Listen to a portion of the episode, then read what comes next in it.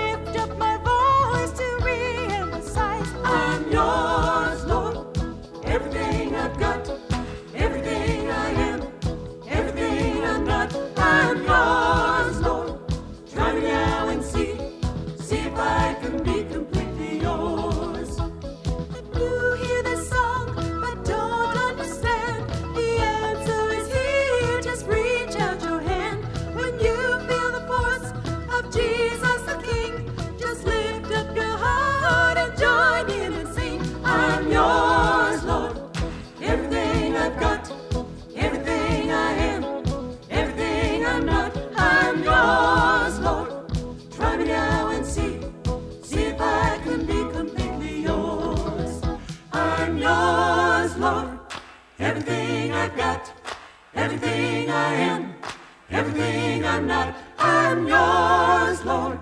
Try me now and see, see if I can be completely yours. I'm yours, Lord. Everything I've got, everything I am, everything I'm not. I'm yours, Lord. Try me now and see, see if I can be completely yours. I'm yours,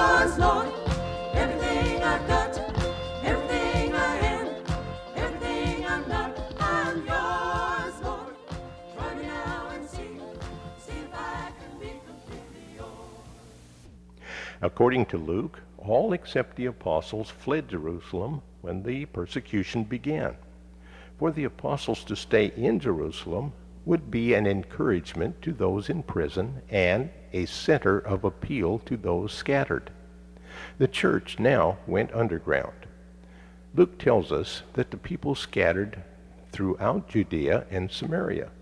This was the beginning of the fulfillment of the commission in chapter 1, verse 8, not by the church's plan, but by events beyond the believer's control. Now, here to bring us our study is Pastor Henry Harder. Remember when I was a boy and collected little sayings, I found one that said, The devil never harmed a church by persecuting it, but by joining up with it. The persecution of the Church of Jesus Christ began seriously as Luke records it in the book of the Acts of the Apostles, chapter 8. The gospel is catapulted into Judea and Samaria by the martyrdom of Stephen. Stephen, a Greek speaking Jewish Christian, is killed, stoned, by a group of Jews who favored the status quo. But persecution never harmed the church.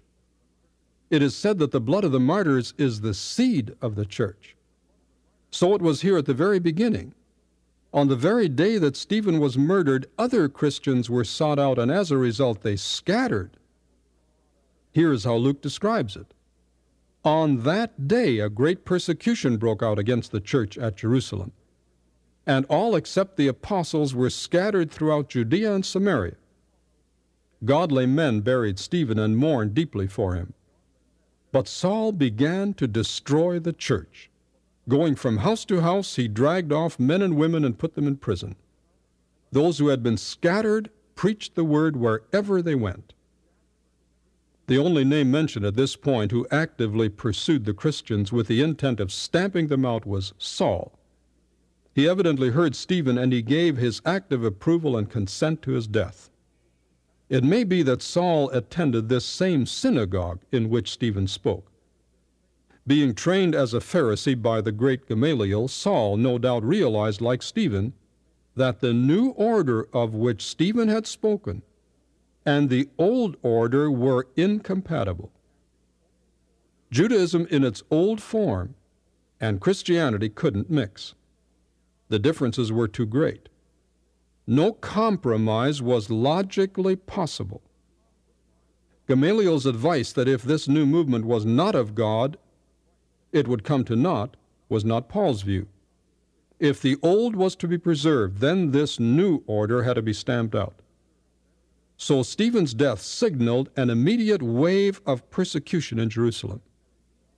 However, it should be noted that not every non Christian Jew in Jerusalem felt that antagonism toward this new movement. There were devout Jews who no doubt had heard Stephen and were attracted to the Christian faith who lovingly and tenderly took Stephen's battered body and gave it a decent burial, complete with proper mourning. One cannot blame the whole nation for this brutal act, just as one cannot blame the whole nation for the crucifixion of Jesus. But Stephen's death signaled a campaign against the Christians in the Jerusalem church. Although not specifically stated, it appears that those Christians particularly targeted for persecution were the Hellenists, the Greek speaking Christian Jews. These were identified with Stephen, also a Hellenist. Perhaps the Hellenists generally were not that popular anyway. So here was a group of Christians who bore the brunt of the persecution. Not all believers were expelled from the city. The apostles themselves, being Hebrew Christians, were allowed to remain in the city. No doubt they felt the burden to stay. Evidently, the church in Jerusalem from this time on was predominantly made up of Hebrew Christians. In about 66 AD, when the fatal Jewish revolt began, the church was again dispersed. But even after that, some Christian Jews remained in Jerusalem. Until AD 135, when the Roman Emperor Hadrian banished all Jews from the city and refounded Jerusalem as a colony called Aelia Capitolina. From this time on, that is 135 AD, the church at Jerusalem was totally Gentile, with no continuity with the earlier Jewish church. Now, what was the effect of the stoning of Stephen? What did it do for the Christians? The Hellenist Christians scattered throughout Judea and Samaria. Jesus had said, Be my witnesses in Jerusalem. They had certainly been that. Thousands in Jerusalem had come to believe in Jesus as Messiah and Christ. But Jesus' statement continued Be my witnesses in Jerusalem and in all Judea and Samaria. With the persecution of the Christians, they were forced to spread throughout Judea and Samaria. Was Stephen's stoning of Satan or of God? I leave the answer to you. Luke chooses an interesting word here in chapter 8, verse 1. He writes that the Christians were scattered throughout Judea and Samaria. That word scattered does not describe a general scattering. He chose the word that describes the scattering of seed.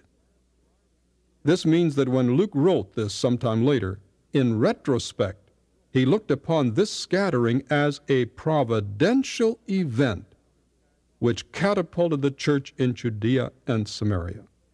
God was sowing the believers in these areas.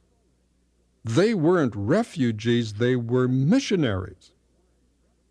Paul, when he wrote his first letter to the Thessalonians, traced the inception of the Judean churches to this event. One final comment. Verse 3 of chapter 8 reads that Saul began to destroy the church, going from house to house. He dragged off men and women and put them in prison. Luke's choice of words here indicate that Saul kept on trying to destroy the church, but he was unsuccessful. The more he tried, the more it spread. The church proved indestructible, just as Jesus had predicted, that the gates of Hades would not be able to overcome it. Jesus shall reign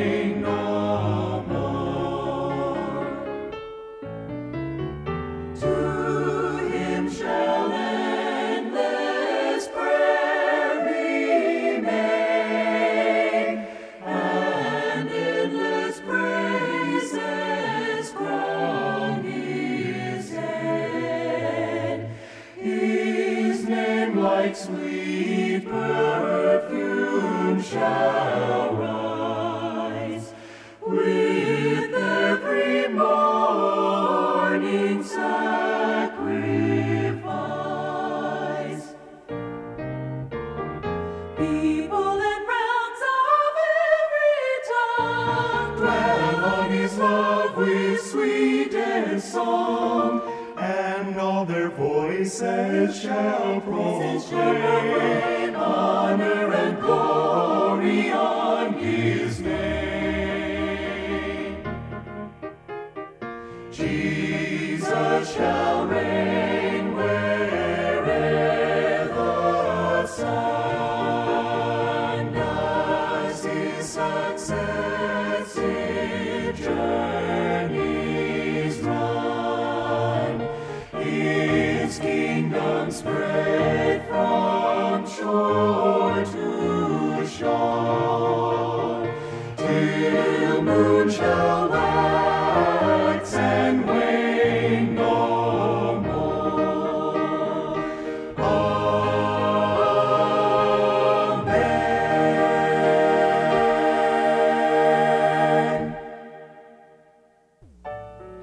What's New is a radio production of Creative Encounters. Our mailing address is Post Office Box 848, Shafter, California 93263, USA.